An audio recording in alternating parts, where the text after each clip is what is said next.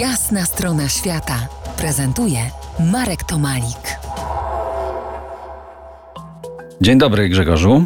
Dzień dobry. Po jasnej stronie świata Grzegorz Brzozowski, absolwent Mistrzowskiej Szkoły Reżyserii Filmowej Andrzeja Wajdy. Obecnie pracuje nad doktoratem w Instytucie Socjologii Uniwersytetu Warszawskiego. Redaktor portalu Kultura Liberalna. Pretekstem do naszej rozmowy będzie film Nomadland w reżyserii Chloe Zhao. O czym ten film opowiada? Tak krótko proszę. Ten film jest epopeją o współczesnej Ameryce, Ameryce dorywczych prac, w których e, zwłaszcza osoby starsze są nierzadko zmuszone do tego, aby ruszyć w drogę w poszukiwaniu no właśnie tak zwanych jobów. I to już nie tyle praca z powołania, co praca z przymusu. Amerykanie zmuszeni są przenieść się do kamperów i przenosić się z miejsca na miejsce. Główna bohaterka oraz przedstawione w tym filmie postaci wzorowane są na reportażu, który jest pierwowzorem filmu, reportażu Jessica Bruder. Wyjątkowość y, Nomadland polega na tym, że oprócz tego porządku ekonomicznego znajdujemy tutaj wspaniałą opowieść o amerykańskiej tradycji transcendentalizmu między innymi, amerykańskiego romantyzmu i amerykańskiej drogi jako opowieści o pewnej wędrówce egzystencjalnej, a być może też wędrówce mitycznej. W Ameryce ludzie też podlegają przecenie całkiem Całkiem jak samochody. Nowe auto ma swoją cenę, która co roku jest niższa o 300 dolarów, aż auto trafia na złom.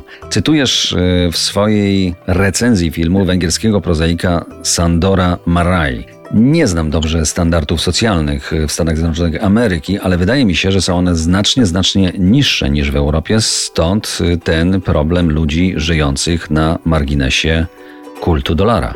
Nomadland Chloe Zhao powstał na podstawie reportażu Jessica Bruder o tym, jak wygląda sytuacja współczesnych wykluczonych systemu ekonomicznego y, Ameryki. Ale Shandor Mare pisał o tym, co uderzyło go w latach 50., kiedy przybył do Stanów y, y, jako emigrant i gdzie rzeczywiście zwrócił uwagę na to, że tam doświadczenie zawodowe nie jest liczone w takim sensie jak w Europie, czyli jako pewnego rodzaju mądrość. Tam rzeczywiście to doświadczenie jest wy, wyceniane według lat, co sprawia, że w wieku być może największej zawodowej mądrości można rzeczywiście wylądować na marginesie. Być może obecnie te relacje jeszcze się zaostrzyły. Co wydaje mi się też ciekawe, to to, że o ile y, Chloe Zhao przygląda się mobilności osób wyrzuconych na margines systemu ekonomicznego, zmuszonych do poszukiwania dorywczych prac, jobów, prac, w których nie ma miejsca na powołanie. Y, tak naprawdę osób sprekaryzowanych w wieku, w którym nie chcielibyśmy ich widzieć wyrzuconych na margines. Są diagnozy socjologiczne, które przyglądają się temu, na ile okrutna jest wpływ y, elastyczności kapitalizmu, także na osoby, które świetnie sobie na pozór z nim radzą. Chodzi mi o diagnozy Richarda Seneta, kultura nowego kapitalizmu, czy korozja charakteru, który przygląda się klasie menedżerskiej, klasie konsultantów, którzy też zmuszeni są do nieustającej mobilności. Tak naprawdę ta mobilność jest wbudowana poniekąd w model pracy w Stanach Zjednoczonych i ona ma swoje konsekwencje także psychologiczne dla osób, które e, zmuszone są w tym trybie funkcjonować. Za kilkanaście minut wrócimy do rozmowy o współczesnych nomadach, o podróżach współczesnych nomadów, nie tylko zresztą w Stanach Zjednoczonych Ameryki. Zostańcie z nami. To jest jasna strona świata w RMS Classic.